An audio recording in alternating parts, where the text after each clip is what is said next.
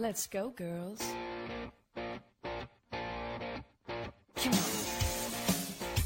From New York City to Los Angeles, Powered Up with Beck and Franklin is giving women of all ages permission to live the life they've always dreamed of. Why live in black and white when you can choose the brilliance of 3D and Technicolor? Each week, Sandra Beck and Linda Franklin and their high powered guests will be here to cheer you on, to share their challenges, their successes, and what they've learned along the way. It's all about women supporting women. The stories and practical tips on sex, beauty, money, and so much more are designed to help you reconnect to the powerful woman you are. Fabulous knows no limits. Now it's time for you to expand your boundaries. Here are Sandra Beck and Linda Franklin.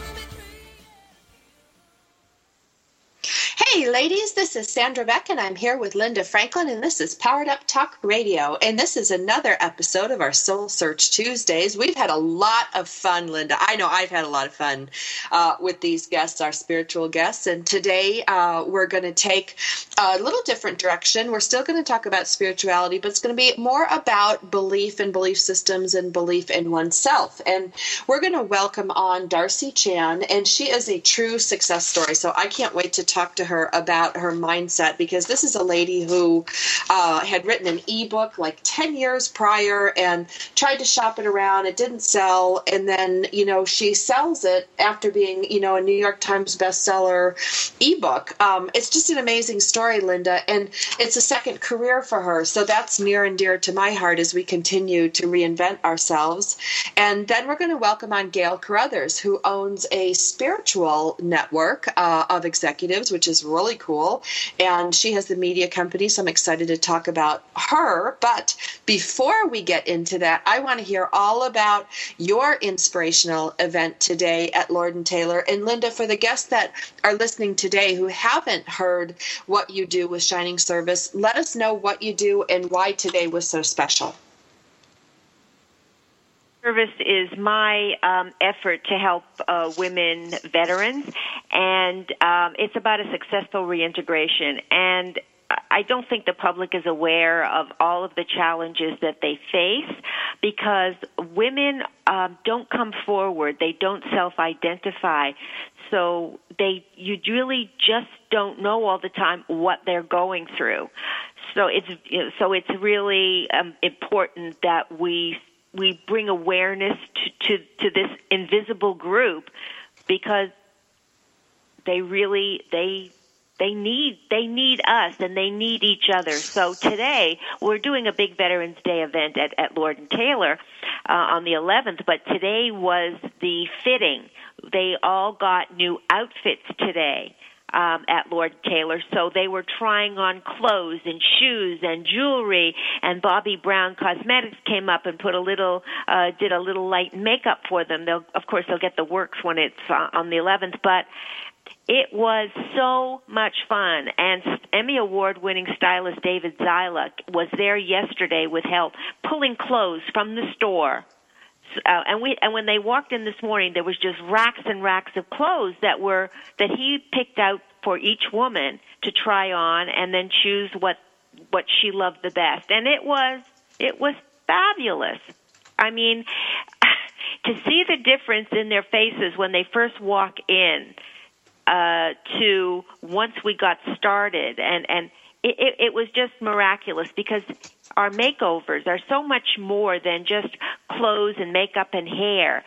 It's it it really reaches them very very deeply inside, and they are just so grateful. But it's interesting, Lord and Taylor. I, I mean, I really am getting. I've always been a fan of Lord and Taylor because I love to shop there myself. But this morning, as they were waiting to get into the store, which opened at 10 a.m., they didn't realize that every day right before the store opens, they play the Star Spangled Banner. Oh, I didn't know and that. so, uh, well, I knew it, but you know, I took it for granted, but they didn't.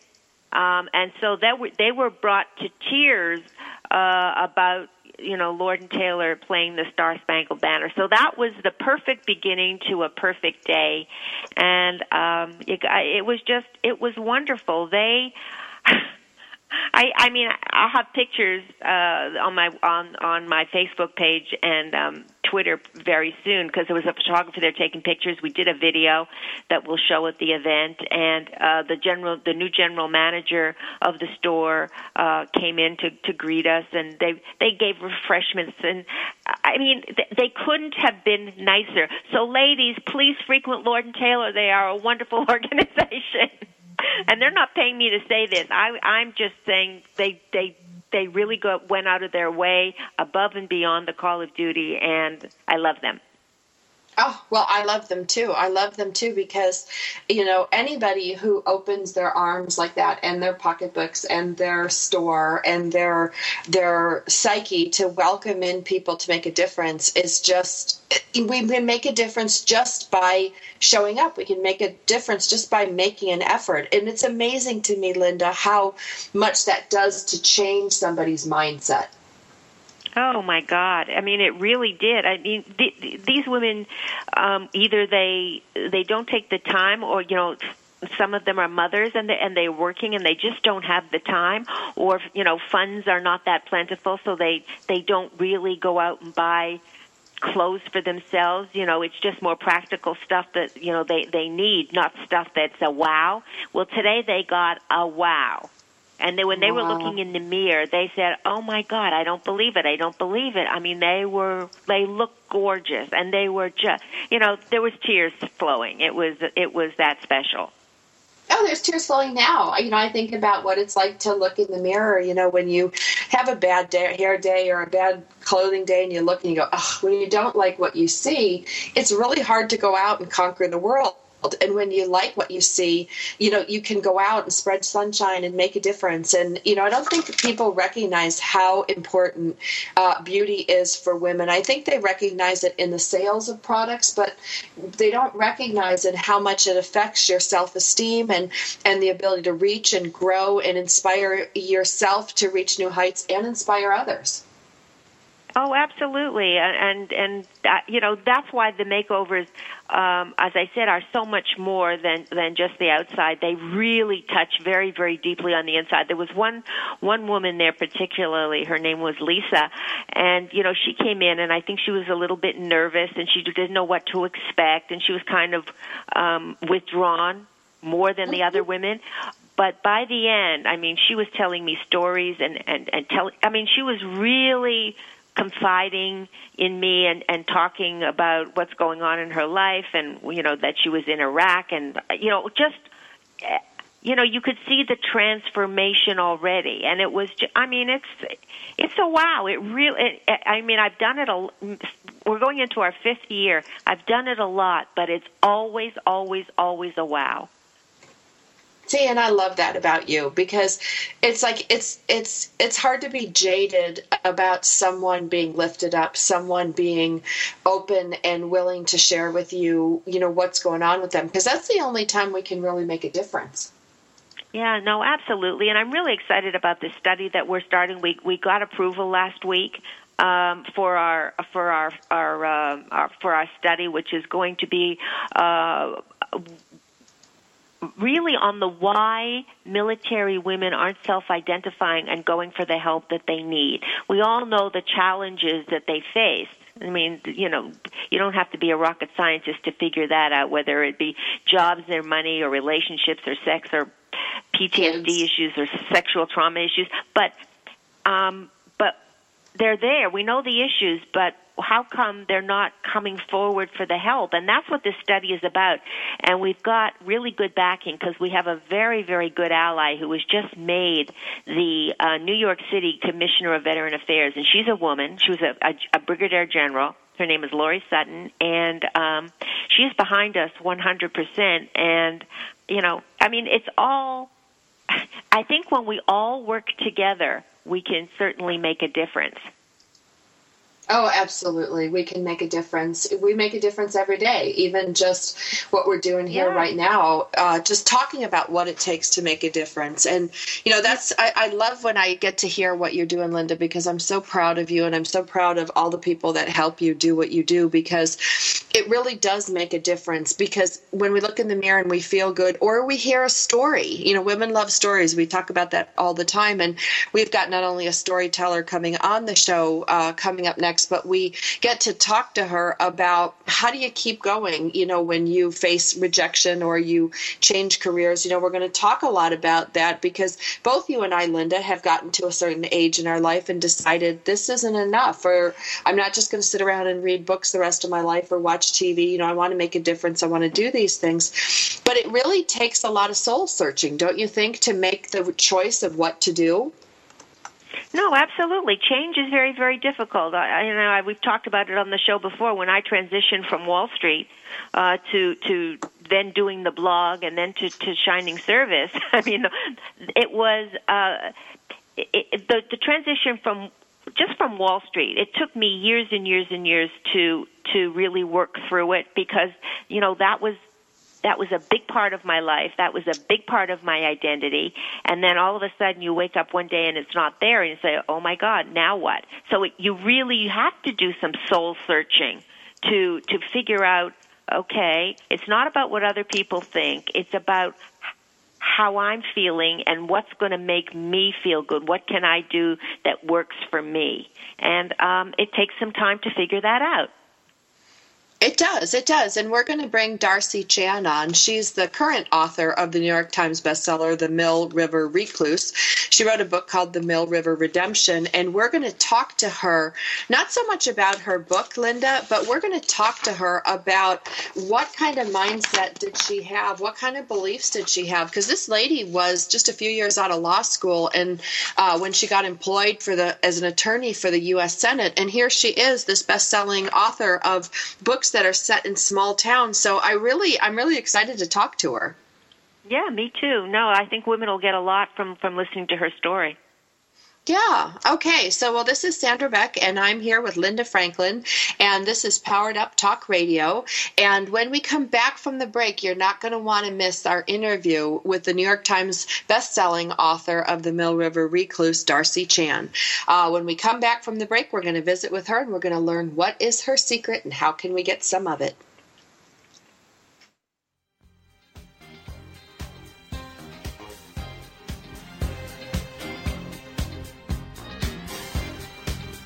We've got lots more powered up with Sandra Beck and Linda Franklin after these messages.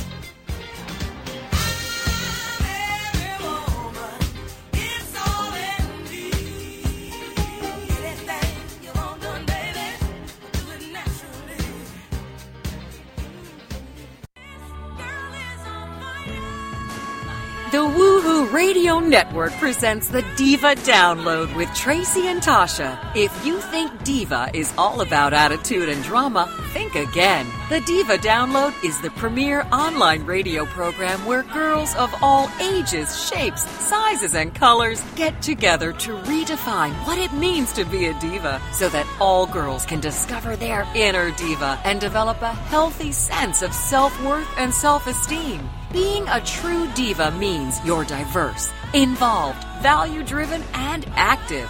That's today's diva. If you want to celebrate the girl in your life through education, encouragement, empowerment, and entertainment, join us every week on Tuesdays from 6 to 7 p.m. Central Standard Time and celebrate the essence of being a girl only here on the Woohoo Radio Network.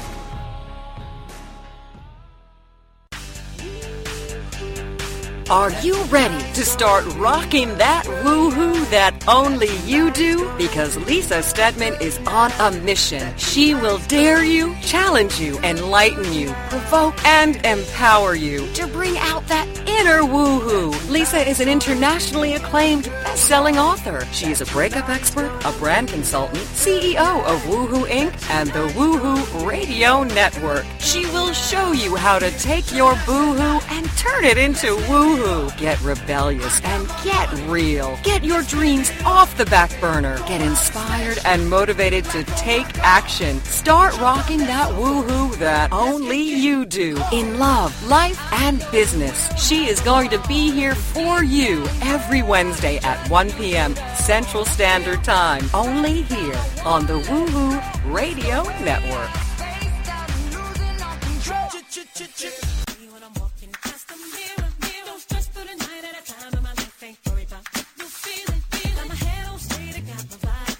We're back with Sandra Beck and Linda Franklin. Here's more Powered Up with Beck and Franklin.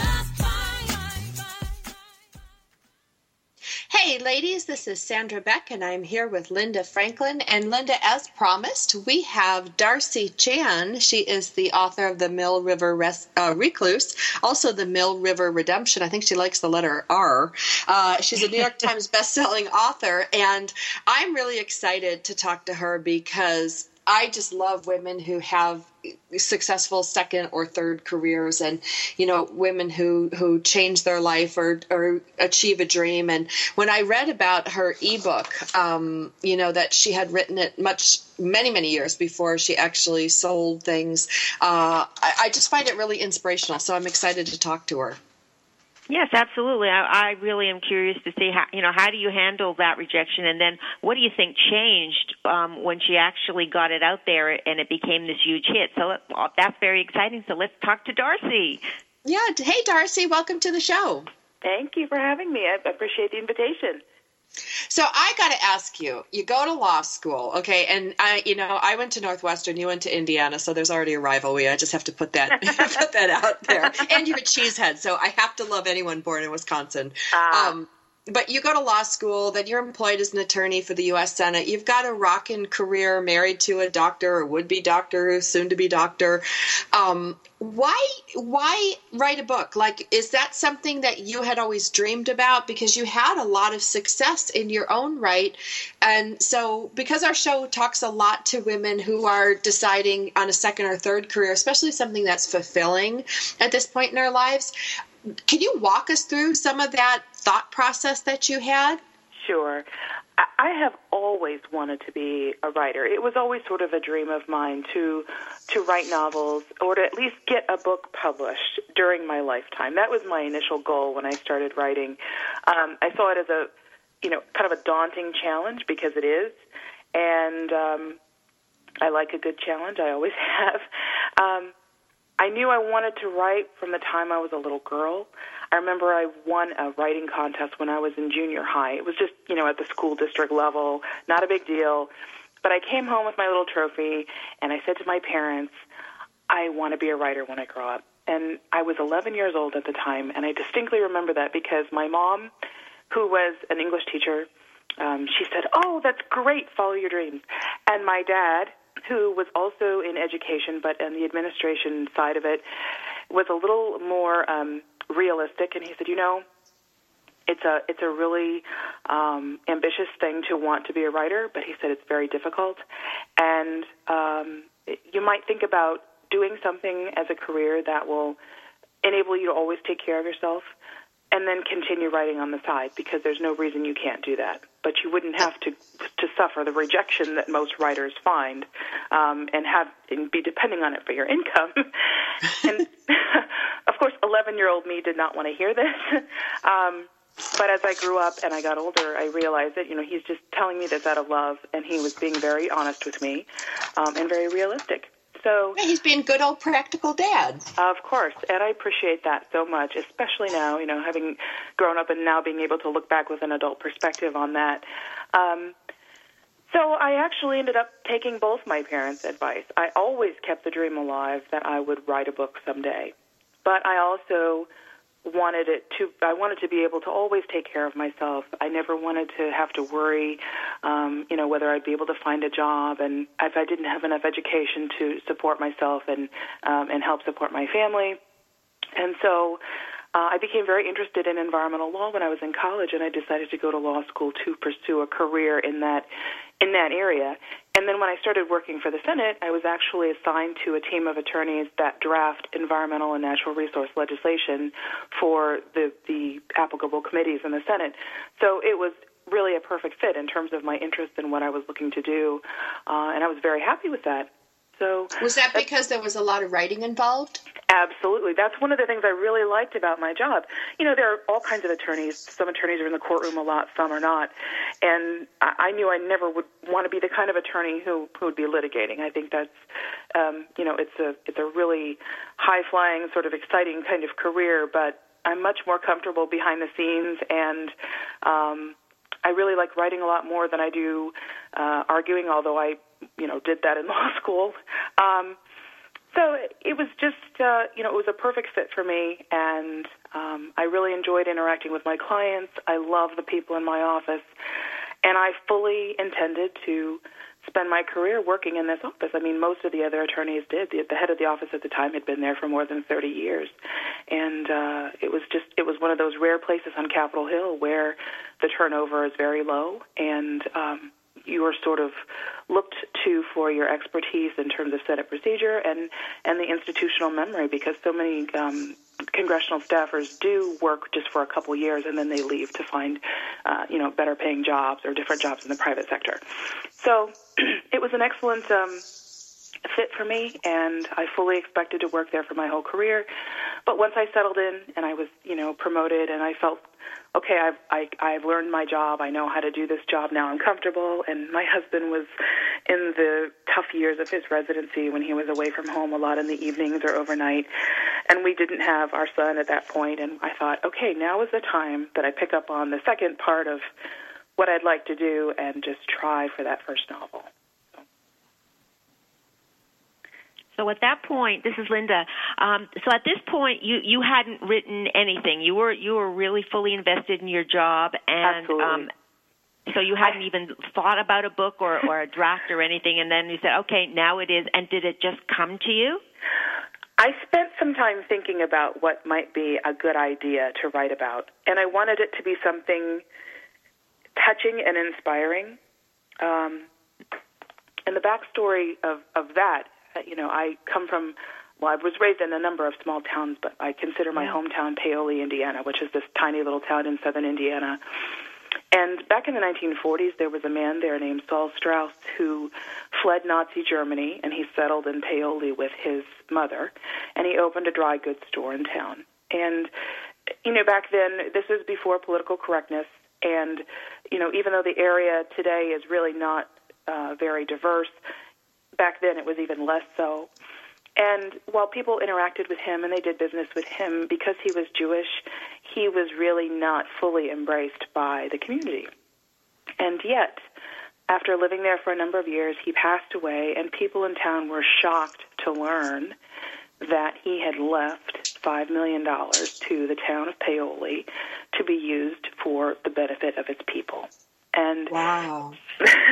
I just thought that was so amazing um, yeah. to hear of someone who who wasn't fully embraced and yet who loved the people in return, even even despite the fact that he was a little bit on the on the outside edge.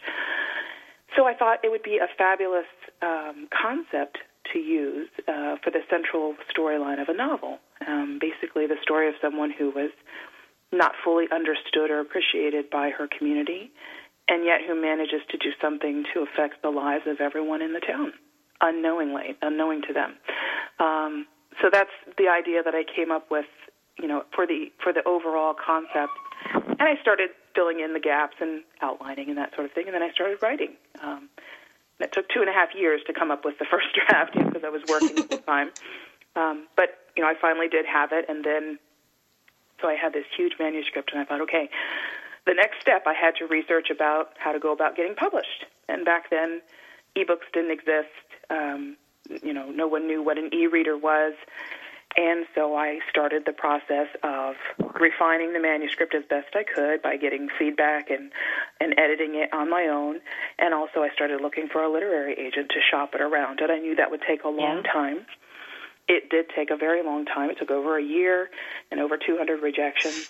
Um, but I knew that this is the, this is what you had to go through, and I I didn't feel any pressure. I'm like, you know, this is what I'm going to do in my life. I'm going to get a book done sometime in my life, and if this one doesn't work, then so be it. I'll do another one, but I'm going to continue to plow ahead. And so every time I got a rejection, I'd send out another query letter, and you know, I started uh, getting a little bit of feedback from agents, which was really helpful because it's the first sort of professional feedback that I had.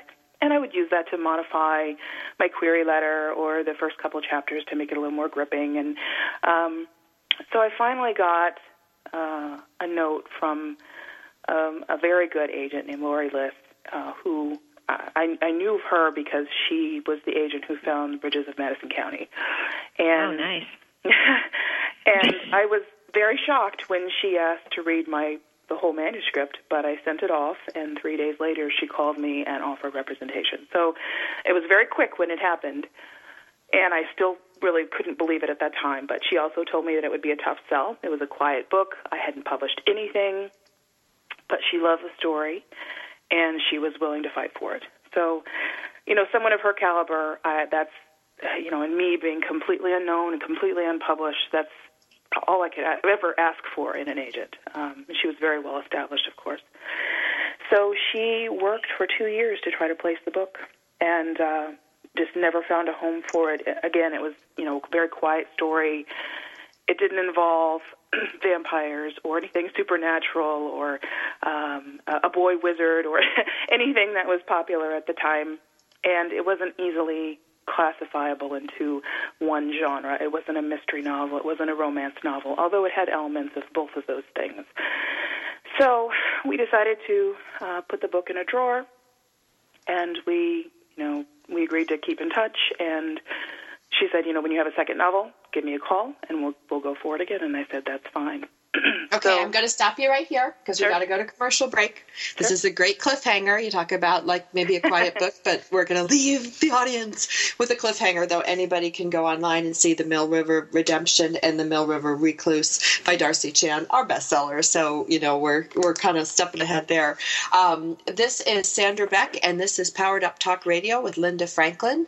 Uh, for those of you that missed the first half of the show, you can check us out on iTunes. We have um, a uh, over 100 episodes on iTunes you can download and listen to. You can also go to powereduptalkradio.com or go to our host station, toginet.com, T O G I N E T.com, and listen to this and all of the episodes coming up. When we come back from the break, we are going to hear what happened to Darcie Chan with her manuscript that now is defunct, sitting in a drawer. And when you come back, we're going to find out what happened. More after the break.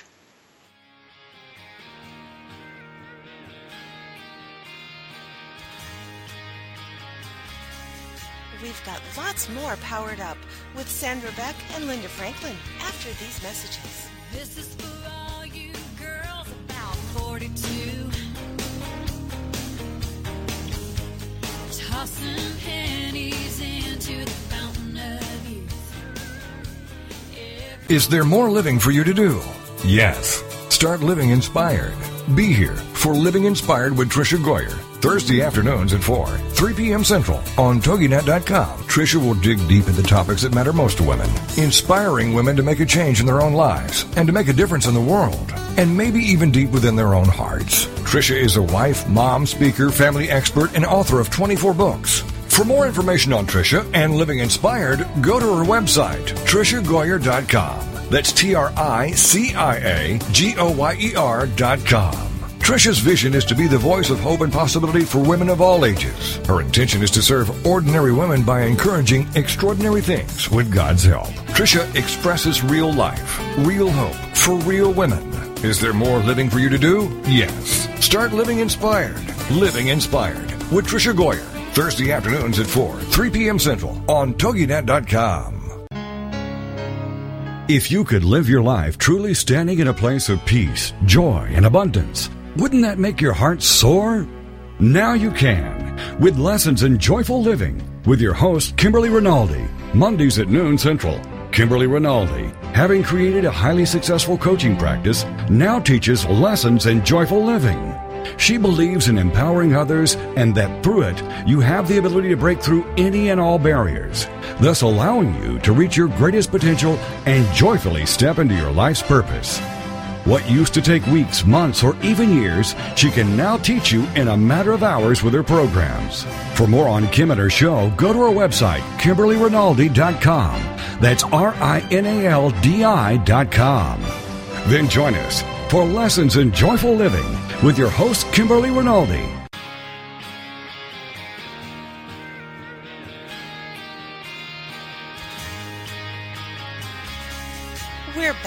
With Sandra Beck and Linda Franklin. Here's more Powered Up with Beck and Franklin. This is for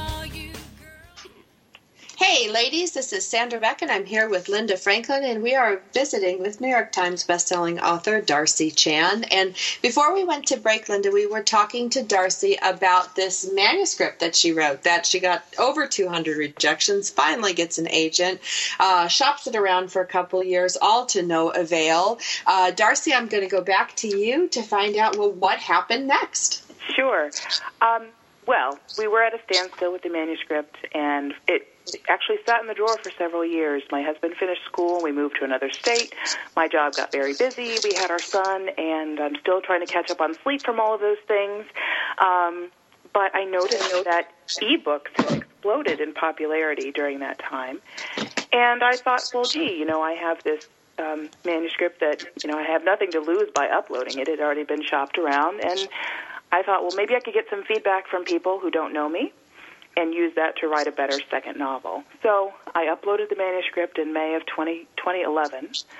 Um, things were very slow at first. I didn't do any marketing ahead of time, and I suddenly realized afterwards I had to do something to get it noticed. So I tried to do some cheap online marketing on different ebook blogs.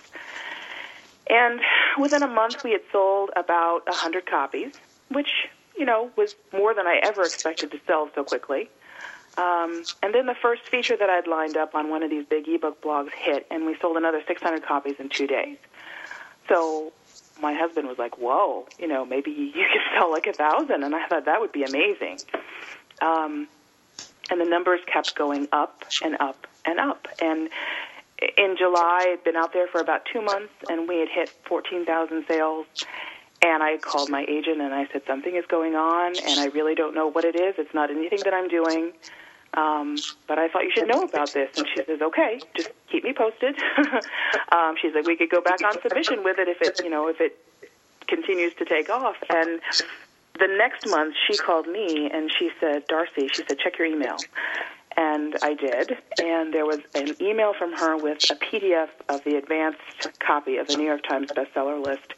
And my book was listed as number 12, and it, had sold around 100,000 copies by then. So everything after that just started to completely snowball. You know, the, the sales continued to increase. It got a lot more publicity for being on the Times list. And I was getting emails from people all over the world. Um, the Wall Street Journal did a feature on this, this publication journey that I'd been on in December, and we started selling foreign rights to various countries. And then, um, right before Christmas that year, Random House offered me a two-book contract to write a couple of additional Mill River novels, and and then here I was with my dream, you know, sort of extended out to me, and a legal career that I still loved, and I just was completely overwhelmed for a while, but um, after a lot of soul searching, and I, you know, I, I did investigate the possibility of writing the books and keeping my job, but because I was an employee of the federal government, there were lots of restrictions on what I could do for outside employment. So it just became clear that I would have to make a choice. And I talked with my family, and I talked with my parents, and I talked with my husband, and I just decided to follow my heart. And so I resigned my legal position, and I've been writing fiction full time since April 2012. Wow. What a great, Great success story. story. Great story. And it, you know what it shows is, you know, you, you persevered, you didn't give up. I loved what I heard from you uh, when you said something to the effect of, well, every time I got a rejection, I would just send out another query letter. So that to Absolutely. me was a big key i think in your success. You didn't get down on yourself. You didn't you actually let the rejection energize you. Absolutely, you have to, you have to expect it, and not only that, but I tried to look for feedback in any rejections that I got. You know, if someone made a comment about he or she liked or didn't like, I I took note of that. And when I started seeing patterns of you know this drags, the middle of the book drags, or uh, you know this character doesn't seem well rounded, or whatever, I, I would use that. And so I think if you look at rejection positively as just part of the process, something that you have to go through and something you can learn from, um, I think that really improves your chances of finding success in the end. Um, before we let you go, I just want to ask you: Did you find out what happened when all of a sudden it started to move up uh, and and get more popular? Was it was it the internet? Was it word of mouth? Did you ever find out what was that spark that that ignited this huge flame? As best I can tell, and I've thought a lot about this because people have asked me so many times, I think that I got the book in front of a number of, you know, a, a couple thousand people, probably through the features that I'd lined up on these ebook blogs that recommend new ebooks to people. And then I think that enough people read the book and liked it that they started telling other people about it. And I think it's a word of mouth chain reaction. I don't think any book that reaches bestseller status does so without that word of mouth behind it. And it's how how to get that going is, you know, the ten million dollar question here. But I think in my case, um, that's that's the only thing that I can think of that that drove the sales, uh, you know, to the levels that they reached. No, that's terrific because you know in, you hear a lot of people doing these um, these Amazon you know ads and and Sure. and and different promotions where they get a lot of different writers to to promote the book so it becomes Mm-hmm. number one on the list and they give out little tokens of thanks and but Sure. you didn't do any of that and it happened No. so No, that- you know, yeah. kudos to you Thank you. Well, and let me ask you, Darcie, what was going through your head with respect to changing your career? Like when you said you know you you you glossed over it about you know like you have restrictions of what you can do and not do you know after the type of job you had. And and i mean was there was there fear involved in it? Was there excitement? Like did you were your feelings all over the map? What did it feel like? It was completely all over the map. I was completely giddy at the fact that here I was being offered the chance to write, you know, a couple more new books, and um, you know, I wanted to do that very much. But at the same time, I'm a very cautious person by nature, and I've never, until I started writing full time, I've never been in a situation where I didn't have a job with a steady paycheck coming in. So it was almost like a leap of faith, you know, that I was going to have to. Um, you know, to take a risk. And, you know, thankfully my husband is, you know, he also, he, he does still have the steady paycheck job. And, and so he was willing to, you know, support me and, and and in, in making this decision. Um, but again, you know, it's like I would never feel right not contributing to my family's income. I'm just very independent that way. I've always, I've always viewed our relationship as um, you know part as a, as a partnership in every way. So I wanted to be I wanted to be able to maintain that. And Yeah, um, more and more women have to feel that way. I think it would be. Uh, I think it would really put them in a much different uh, position. Oh, well, you know, it's just it's just one of those things. I didn't want to, uh, you know, I didn't want to take the leap and then not be um, not be able to come through with with you know what I considered my share. So, um, and plus, I also wanted to.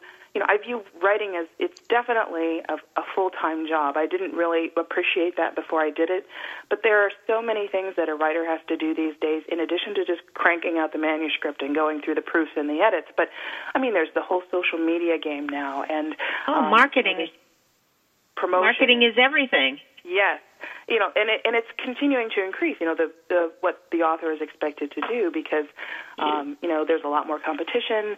It's really tough to sell books these days. People, you're competing for people's attention.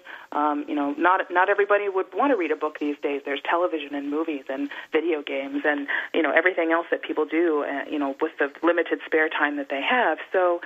Um, it's it's a it's a it's the great unknown really even even with a contract from a publisher it's still you know a finite period and then it, it really depends on what your books do and and how they're received and how you promote them. And so it was definitely a scary moment but i knew that if i didn't do it i would look back and always wonder what if. And to me that i could not live the rest of my life feeling that way. So that's why i decided to take a chance Okay, all right. So, Darcie, I want to thank you for being our guest today. I wanted to ask you to stay on the line because we're having a little trouble getting Gail Carruthers out of uh, Toronto. So, sure. s- stay on the line with me. And oh, we've got Gail. Okay. All right. So, um, Darcie, thank you so much for being our guest today and sharing your journey and your inspirational experience with us. Uh, I think the books that you've written are great. They are near and dear to my heart because they are small town and I am a small town girl, so I resonated a lot with them. I wish you the best of luck on your success with your upcoming books. Uh, and we're going to segue um, away from Darcie, from Darcie, what you talked about, that mindset about changing careers or taking the leap, as you said um, and you wanted to still be a full participant in your family financial structure, which both Linda and I were like, yay! Um, but Gail, are you on the line with us? We've got Gail Carruthers of the Spiritual uh, Women's Network, uh, Spiritual Girlfriend. Uh, Gail, are you there? I am here. Yay! Okay, so we got Darcie, we got Gail, we got Sometimes everybody. it it's two minutes yes. to break. so we've only got two minutes to break. And uh, Gail, I want to ask you to chime in. You were listening to some of Darcie's things that she was talking about. What do you think is the hardest thing women face when transitioning from a successful career to a second career that fulfills them? You know what I would say honestly a lot of the times it's the it's the courage to take that next step. Um, to the degree that even if you this is a step that you've longed for and you know maybe it's something that you've kind of pushed to the margins all your life, but it's taking that step because a lot of the times there's a financial I don't want to say hit, but a, a, a, a like a pause, let's say. Um, you, whether you're re-gearing up, whether that you know whether that next step requires um, the infrastructure of, of you know technology, website uh, development, marketing, that sort of idea. But it's it, it's just that it's that pause and it's that that bravery to kind of take that step to think, well, you know, I'm going to have to do A, B, and C. Well, that's okay. Do A, B, and C. Um, or I'm gonna it's gonna I'm gonna I'm not gonna make as much money for the next few years. Or I'm it's it's just those unknowns because we get comfortable. We get very comfortable.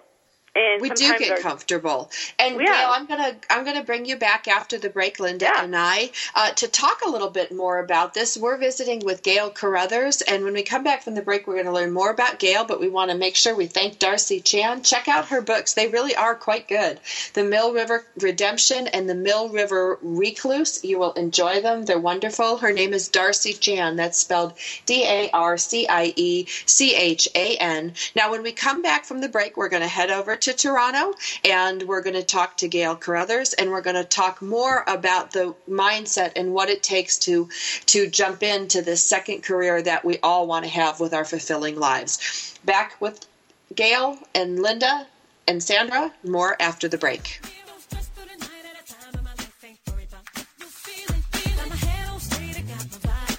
We've got lots more powered up with Sandra Beck and Linda Franklin after these messages.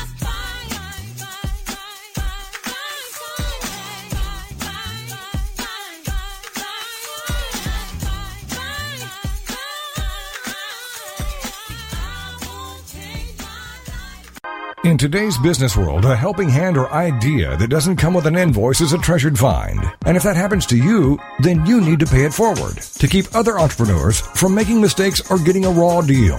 It's called Paying It Forward with Josephine Gerasi, Wednesday mornings at 10, 9 a.m. Central. Josephine is going to have the guests describe their accomplishments, the lessons they've learned, both good and bad, and then sharing those pieces of knowledge as we create a movement of paying it forward.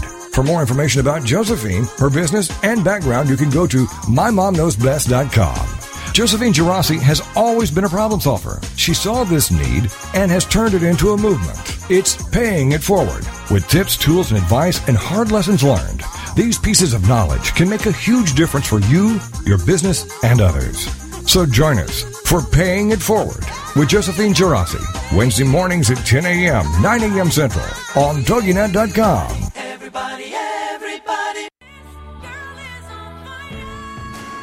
The Woohoo Radio Network presents the Diva Download with Tracy and Tasha. If you think Diva is all about attitude and drama, think again. The Diva Download is the premier online radio program where girls of all ages, shapes, sizes, and colors get together to redefine what it means to be a diva so that all girls can discover their inner diva and develop a healthy sense of self worth and self esteem. Being a true diva means you're diverse, involved, value driven, and active.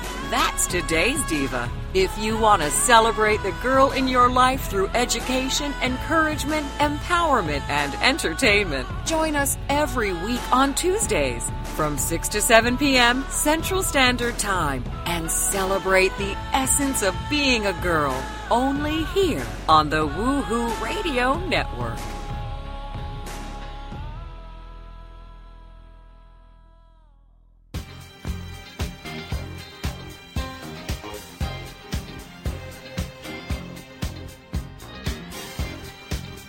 We're back with Sandra Beck and Linda Franklin.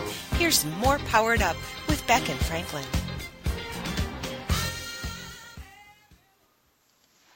Hey, ladies, this is Sandra Beck, and I'm here with Linda Franklin, and we are visiting with Gail Carruthers, who comes from us from the chilly northeast of Toronto. And Linda, you know a little bit about Toronto too, don't you? Yes, I was uh, born in Toronto. Um, still have family in Toronto, but I left for the for New York City when I was 19. But uh, I can say it's my hometown, and it's a great hometown. And uh, since I was a kid there, it's changed like 192 percent. It's a fabulous city. Oh, so do we have Gail? Oh, sorry. Yeah, I'm here. You're supposed to chime in about how fabulous Toronto Waiting is. for me. Oh, Toronto is fabulous. I actually live just outside of the city, but I grew up in Toronto, so I attest to it. It's growing like huge. It's it's a it's a world class city now, and and it's a it's a gorgeous city. So yeah, it's a, I'm love to to hear uh, a fellow Torontonian there. So that's great. That's right, and lots of opportunity because I think the women there. Um, Sometimes they're a step behind, and so uh, I think that they want to catch up. So I think you're you're in the right place at the right time. Yeah, thank, I think so too. So, so, Gail, when we went to break, uh, we were talking about uh, we were talking with Darcie Chan, and you know she has such an amazing story about um, you know resiliency and keeping going and consistency and not giving up on her dream. And then it was funny when she talked about that leap to oh gosh, she's got a book contract, and now what? You know, what do I do? I go forward with my dream. You've had a similar experience. Yeah, I mean, I understood exactly what Darcie was saying, and I could relate to that. You know, it's some, it, it in the sense that uh, I, my story is a little bit different. I used to, well, I, I had, there's a founder of a children's shoe company, and that took, you know, at the time I was running this shoe company, and it was my own brand of shoes. So I wasn't, you know, it was my own brand. I was developing my own brand. I had literally um, jumped on a plane by myself and gone to China and found all my own manufacturing and developed developed it right from the from well from the soul up really. Uh, good one. and um you know it was it was it was now in in the highest you know the highest end shoe stores children's shoe stores in Toronto and they were selling well and and then my life turned to, took a big turn. And I also developed at the same time I was getting into my development of an online well my my podcast series which is spiritual girlfriend podcasts and I was I was unexpectedly loving my podcast series. Like the first time I did a podcast series with a microphone and recorded my show and actually did my show live, I felt like I had I felt like I was a, like a, a duck that finally found water that had didn't realize they weren't supposed to waddle on ground anymore. And I thought, oh, door, oh boy, what am I going to do here? Because I loved it so much, and I was still running my shoe company, and I was, um, but I, I my poll was really going over to this podcast series, and I kind of started it on a whim, like I kind of started it as a side sort of thing, and then it became, oh, I, you know, in my my my whole the last, you know, I don't know, X number of decades, I've been heavily involved in, in developing my own self awareness and my own spirituality. And it was really leading me down this road, and it wasn't something I was expecting. So I really had to make that decision. You know, and my my heart was no longer in my shoes. I had lost my soul for my shoes, and mm-hmm. I I was just. It took a lot to really get to that point of getting over my my own preconceived notion of what success was and letting it go, but letting it go on a positive high note, not a a note of failure, because it wasn't. It served its purpose in my life on many levels, and it was no longer what I wanted to do. But admitting that was huge. It took a long. It took me. It took me close to a year to really come to that admitting and, and realization without without it feeling like I was doing something wrong.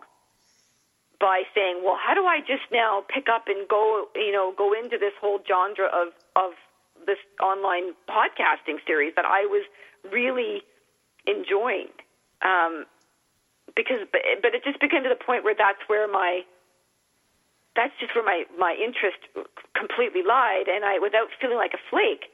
But at the same time, I knew that from my spiritual development that I totally I've learned to trust the flow of what comes into my life. And I've learned to go with the flow and I've learned to to trust it.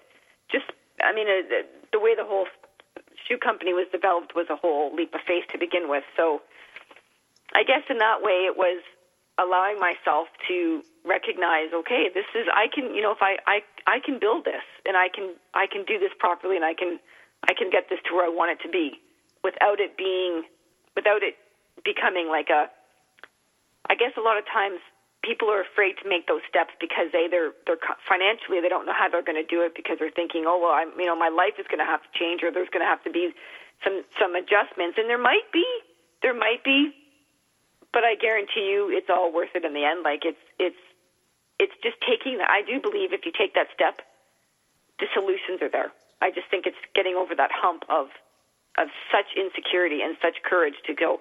This is what I want to do. But those transitions are, I think, they're opportunities in life. I think they're huge. If it only took if it only took you a year to transition, then I think you're lucky. When I left Wall Street, it took me a lot longer than a year to to and I didn't have a transition. I didn't have a burning desire of knowing what I wanted to do next. I knew it was something, but I didn't know what it was. Yep. So um, I guess, like you, I had to go on a little journey and work on a lot of things, including my spiritual, including um, menopausal issues, including the you know change in appearance, change in relationships, all of that. And then I started a blog um, and started to write about it, just like your network. Then I started the blog, and then from there, now I'm running uh, a charity for for for women veterans, and I never thought of that in a million years. It just happened, and I I just went with it. It's, so it, I'm different because I didn't have all of these passions and dreams, but things just came into my life, and I said, oh, okay, absolutely. and and that I think that's a, a very good point. That not to not to wait for the vision and and the idea, because what happens is you get traction as you just move ahead. Sometimes you have no idea where you're going to go ahead. You know, the podcast series kind of was a hobby. I really wasn't thinking it of it being a career. It just, but I couldn't believe how much I was enjoying it. Um, and then that just sort of took on legs of its own. But I think if, if women get immobilized a lot because they think they don't have a clear picture, and I'm I'm a true believer that if you just take steps forward into anything, whether it's like you said, you you started a blog, right? You, you know, writing about changes that were happening on so many different levels.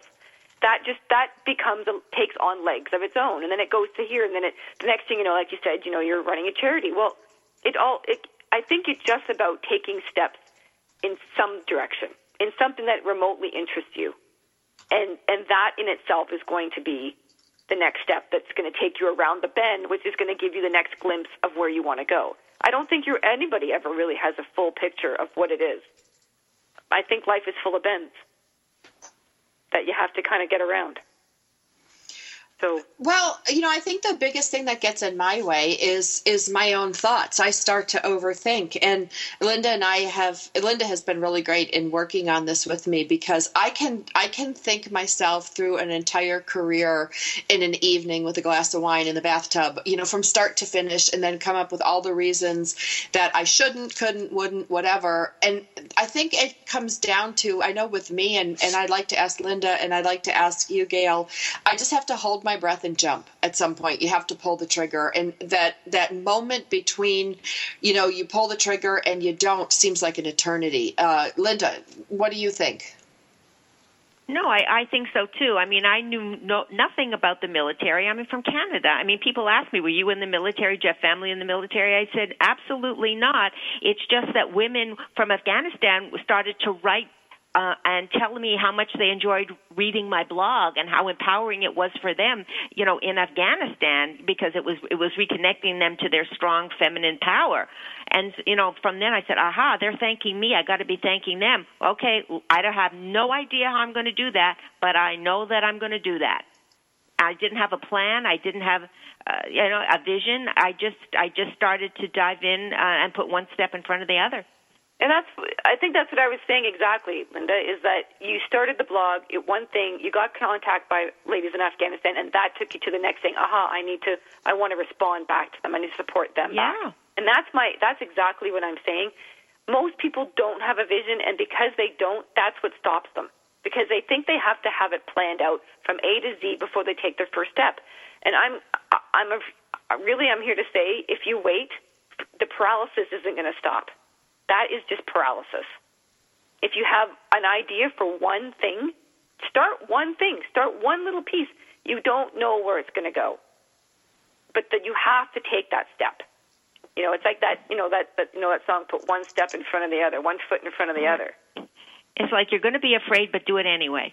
You have to do it So- anyways. It's about taking that courage to say, I don't know what this is going to look like, but I'm going to take that leap of faith and I'm going to just keep take putting one step. I will figure it out. One of the things that I did when I started my shoe company, when I jumped on a plane and went to China, everybody kept saying to me, "How are you going to ship your shoes back?" I actually had no idea how I was going to do that next logistical step. A very key thing. I hadn't figured out shipping yet, but I said if I wait to have everything lined up before I do this, I will never do this. I got in the plane, I went to China, I figured it out in China, and everything Did you speak. Chinese No, I don't speak Mandarin. I had that. No, I had that all or Mandarin or whatever it is? I had it. It's Mandarin, but I had that already. I had that hooked up with um, translators who I had hired. Wow. So it was, but I didn't have all my key things in place. And I spent a week in China. You know, I had a meltdown in my hotel room because I'm like, what am I doing? And then because I wasn't finding anything, and then I had a aha moment. Who knows this city better than anybody? So I'm like, I'm in taxis all day long. Bingo. I jumped in the taxi the next day. I asked them, you know, a bunch of different questions. Bingo. I found exactly what I needed. So if you just like that's my point is I did not have a complete plan, but I figured it out to the point where I then was able to de- manufacture and design exactly what I wanted in China, had it shipped to Canada and sold in the top level shoe stores in Toronto. Amen to it. that, my sister. Okay, we are at Powered Up Talk Radio. Sandra Beck and Linda Franklin. Catch us again next week for more great stories like Gail and Darcie had today.